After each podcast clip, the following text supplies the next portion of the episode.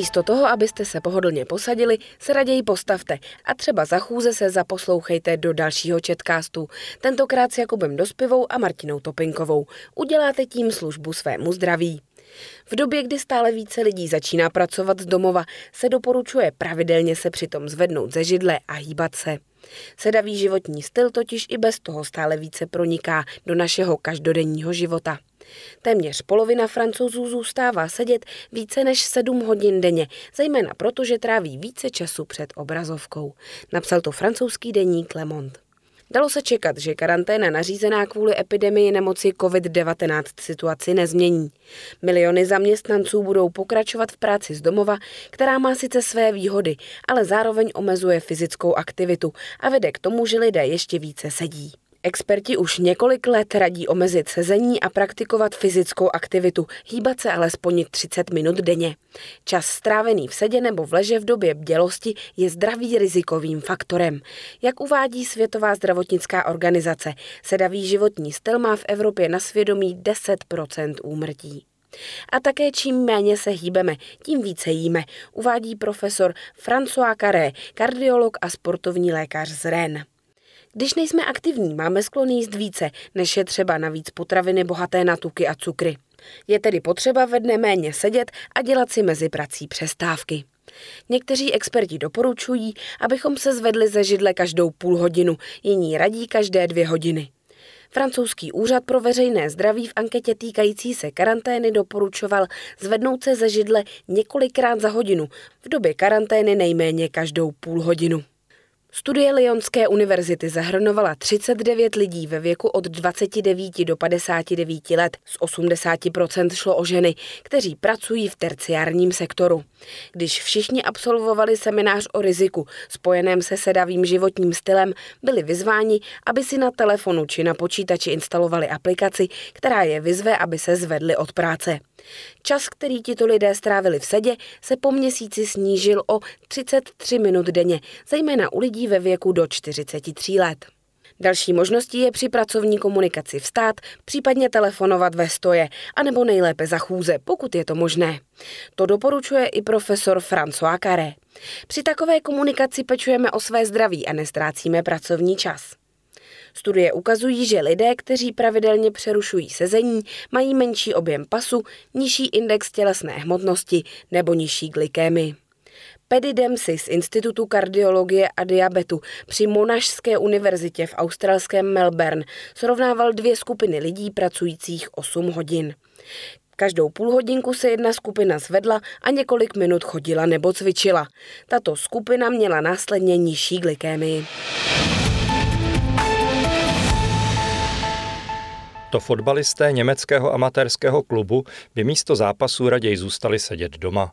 Kvůli strachu z nákazy koronavirem prohráli úmyslně 0-37. Při zápase se totiž rozhodli nepřibližovat se k soupeři a raději zpovzdálí sledovali, jak inkasují jeden gol za druhým. Nakonec jich dostali 37. Tým SG Ribdorf Molcen 2 z okresního přeboru navíc nastoupil jen se sedmi hráči, tedy nejnižším možným počtem. Rybdorf chtěl utkání s Holdenstentem odložit, protože hosté byli v předchozím duelu v kontaktu se soupeřem, který byl nakažený COVID-19. Ti však na odklad nepřistoupili, testy měli negativní a vysokou pokutu za nesehrání zápasu Rybdorf platit nechtěl. Člen týmu Patrik Kristof řekl, jsme vděční těm sedmi statečním, že se přihlásili, jinak by nám totiž hrozila pokuta 200 eur, to je v přepočtu asi 5300 korun. Pro nás je to spousta peněz, zvlášť teď v době pandemie. Rybdorf tedy raději vyklidil hřiště a sledoval, jak zhruba každé dvě minuty dostává gól. Soupeř se zastavil až na 37 brankách. Ristov dodává, nechtěli jsme nic riskovat, tak jsme tam jen tak stáli. Pro takovou situaci neexistuje dokonalé řešení a my si vybrali tuhle cestu.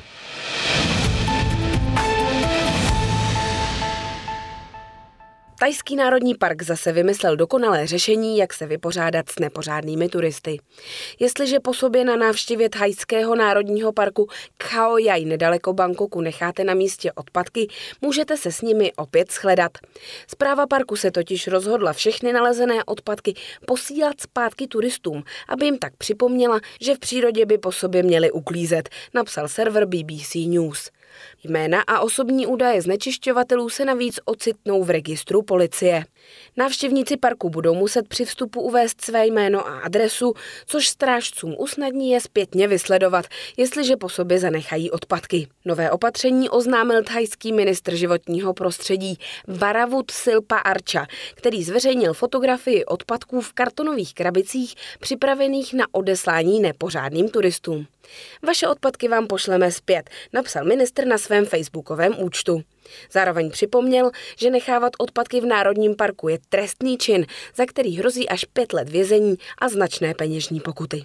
Krom prázdných plastových lahví, plechovek a obalů obsahuje krabice zveřejněná na ministrově účtu i zdvořilý vzkaz. Tyto věci jste si zapomněli v Národním parku Khaojai. Odhozené odpadky mohou být podle strážců parku obzvlášť nebezpečné pro zvířata, která se je mohou pokusit sežrat. Národní park Khao Yai leží severovýchodně od Bangkoku na ploše více než 2000 čtverečních kilometrů a je u návštěvníků velmi oblíben. Tento nejstarší národní park v Tajsku je znám svými vodopády, zvířaty a přírodní scenérií.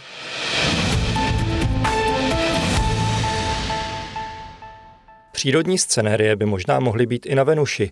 Mezinárodní tým vědců totiž objevil v atmosféře planety plyn, který je spojován s živými mikroorganismy. Nachází se asi 50 km nad povrchem a astronomové si jeho přítomnost na druhé planetě od Slunce neumí zatím vysvětlit jinak než přítomností života, píší o tom světová média. Objevený plyn fosfan na Zemi produkují mikroorganismy v prostředí chudém na kyslík, třeba v usazeninách na dně jezer nebo ve vnitřnostech zvířat.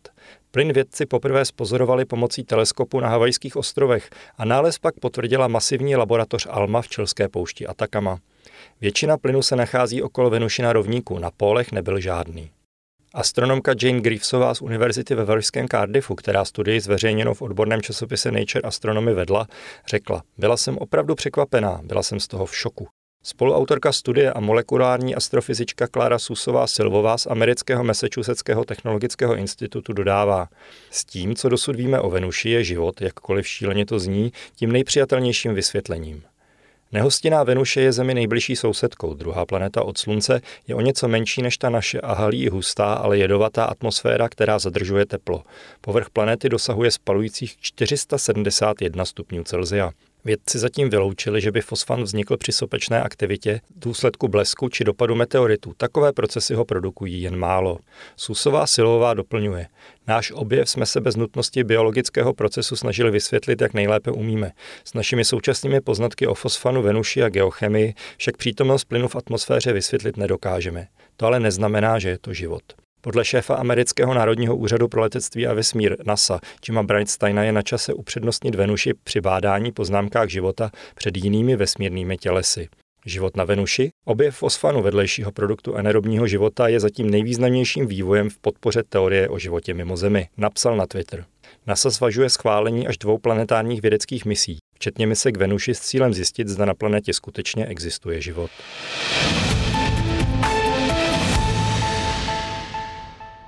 A od jednoho objevu k dalšímu. Archeologové odhalili celkem 27 sarkofágů zakopaných před více než dvěma a půl tisíci lety na starodávném pohřebišti v Egyptě. Nález učinili v nově objevené studni v Sakáře, asi 30 kilometrů jižně od metropole Káhyry, informoval server BBC. 13 dobených rakví nalezli vědci již před několika týdny, následně však narazili na dalších 14. Nález je podle expertů jeden z největších svého druhu. Na zveřejněných fotkách jsou vidět barevně malované a dobře zachovalé dřevěné rakve a další menší artefakty. V Sakáře, která je zapsána na seznamu světového dědictví UNESCO, se pohřbívalo více než tři tisíce let a přes dvě milénia sloužila jako pohřebiště pro někdejší hlavní město dolního Egypta, Memphis. Egyptský ministr pro památky a cestovní ruch Khalid Anani ve vyjádření uvedl. Úvodní ohledání naznačuje, že jsou tyto rakve zcela zavřené a nebyly otevřeny od doby, kdy je pohřbili. Na místě nyní pokračují výkopové práce a experti se snaží zjistit více podrobností o původu sarkofágů.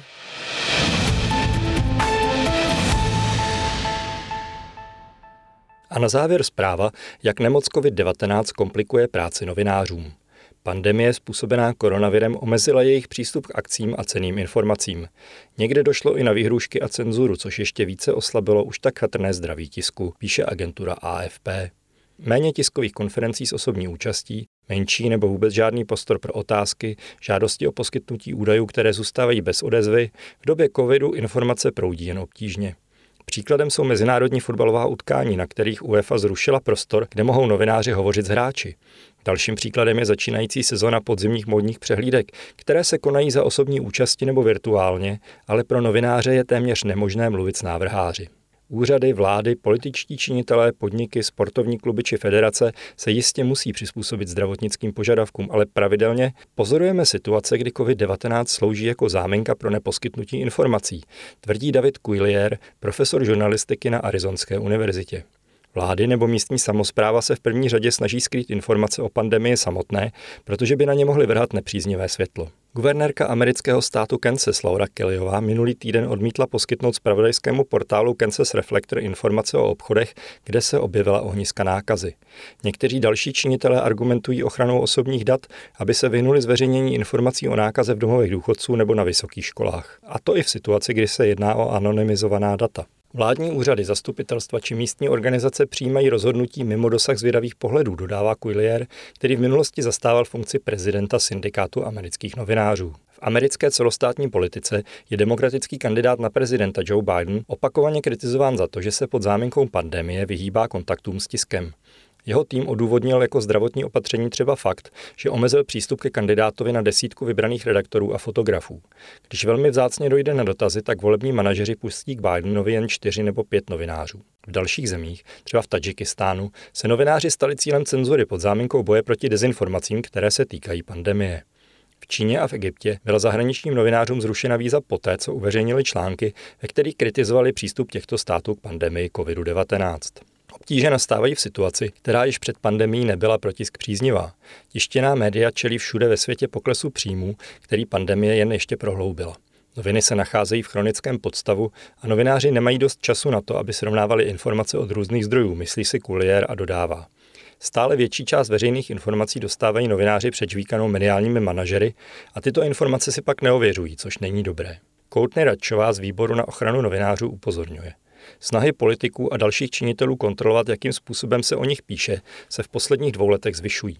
Pandemie podle ní takový trend jen ještě posílila. V roce 2013 výbor na obranu novinářů zveřejnil zprávu, ve které kritizoval Obamovu administrativu za snahu kontrolovat, jak se o ní píše. Za Donalda Trumpa tato snaha pokračuje a přibylo k ní i otevřené nepřátelství samotného prezidenta vůči tisku. Ve všech oblastech je přístup k informacím ze strany tisku obtížnější, a to kvůli nepřátelství veřejnosti k médiím, dodává Radšová.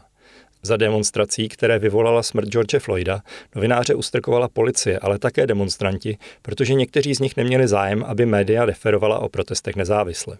Profesor žurnalistiky David Collier uvedl, čeká nás těžká doba, pokud se nic nezmění. Do 20 až 30 let to může vést ke konci demokracie v podobě, ve které ji známe dnes.